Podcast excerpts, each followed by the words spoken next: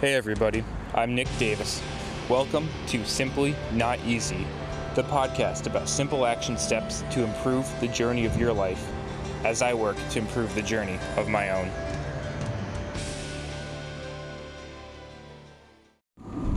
Hey, what's going on, everybody? Welcome back to Simply Not Easy. Hope you're all having a great day out there today. Muscle Monday, where we took out anatomy, take a look at anatomy, and well, applied anatomy, even more important stuff, right? It's one thing to memorize the facts for where the body is and its physiology. It's another thing to put it into a complex map within our minds to understand it, integrate it into its ebbing and flows, the yin, the yang, to understand how this whole, how all these little components make up the whole. But then to take it to the next level, right? We've got to apply it. It's more than just a concept map. What do we do with this knowledge we have? Is it just fun trivia? And for some people, for their careers or for whatever they want, that might be enough, right? Oh, you know, I can I can name this thing, and you know that's so humorous because I'm so funny. Blah blah blah. Arm bone. Or we gotta find something to do with it. And you know, there are many different methods of this. Sometimes people learn these detailed anatomy first, uh, then they go to figure out how to apply it. That's more of kind of the Western system of understanding the world. Now, there's also the Eastern, and by Eastern, I'm specifically talking more Australian approach here, where they often look at it from more a experiential and experimental route. And after that, then they look at the individual parts once they have this background knowledge of experience behind them to be able to carry it forward. There's not necessarily a right way, but there are probably a lot of wrong ways of doing it. But anyway, the topic for today is talking about disassociation. To disassociate. And this is important. This is hey, can I move one body part, one segment, without having to automatically be obligated to move the next? Is can this joint, can this motion segment move in the way it's supposed to and meant to move? This is also in the bodybuilding world when they talk about isolating a muscle, a joint. Say, hey, let me use just that function, or primarily use that function more than anything else. In contrast to sometimes our bigger, more functional lifts.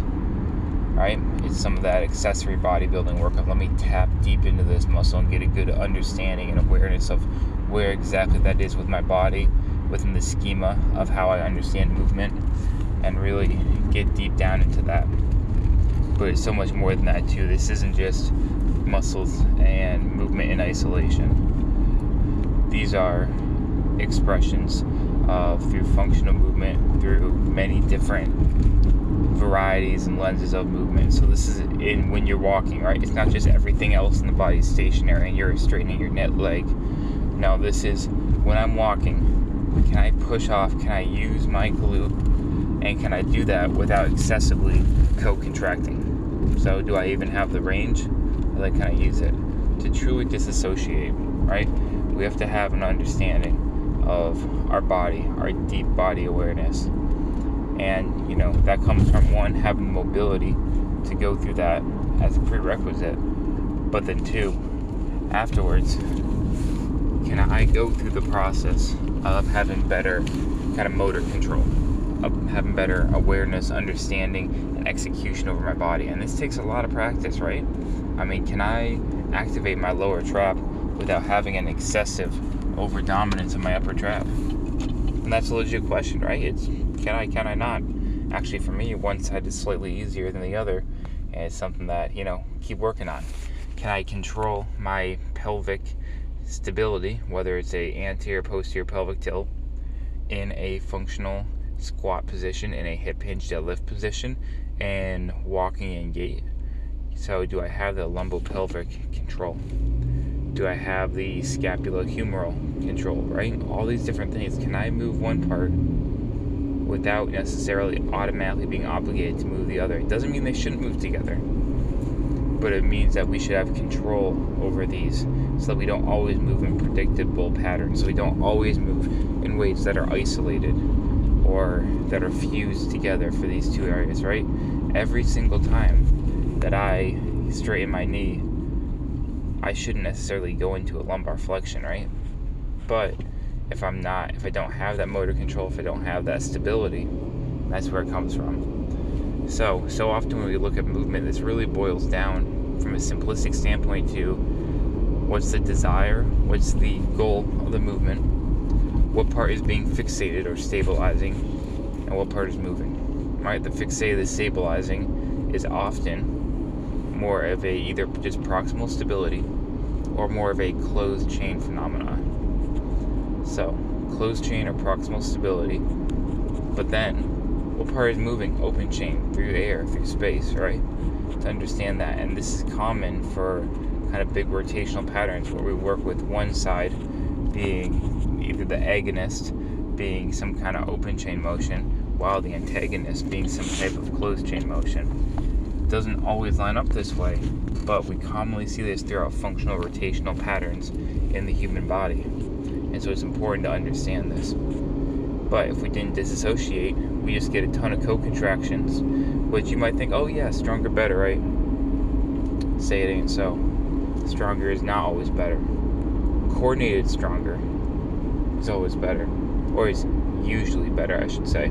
Sometimes people uh, misuse their strength for the wrong ways, wrong reasons, and contract far more than they have to and decrease efficiency. But that's a whole nother story. So today, control over that mind body connection, whatever fancy words you want to use for it. Can I control one body part without being obligated to automatically use another in a certain pattern? Even for patterns that might be advantageous in the majority of your situations, right? Let's say it's good, right? Let's say it's like, hey, let me contract. Maybe I rest in a little bit of excessive lumbar lordosis. Maybe when I walk around, I think about, hey, let me contract my glutes, contract my core, just a little bit, keep myself engaged. Sure. But then does that lead into a pattern where I can't contract my core without my glutes, or I can't contract my glutes without my core? And to a certain extent, that might be seen as, yeah, that's a good thing, that's rewiring. But there are also a few clinical situations where we might want to offload one of them at a time. We might want to just isolate temporarily, and so again, being obligated to isn't always the answer. I'm a huge fan of giving myself and giving everybody options, right? Narrowing options down, there's no benefit in that. So let's broaden our horizons. Give ourselves options going forward in the future options of movement. And how do we do this? We give ourselves options by having a stronger mind body connection.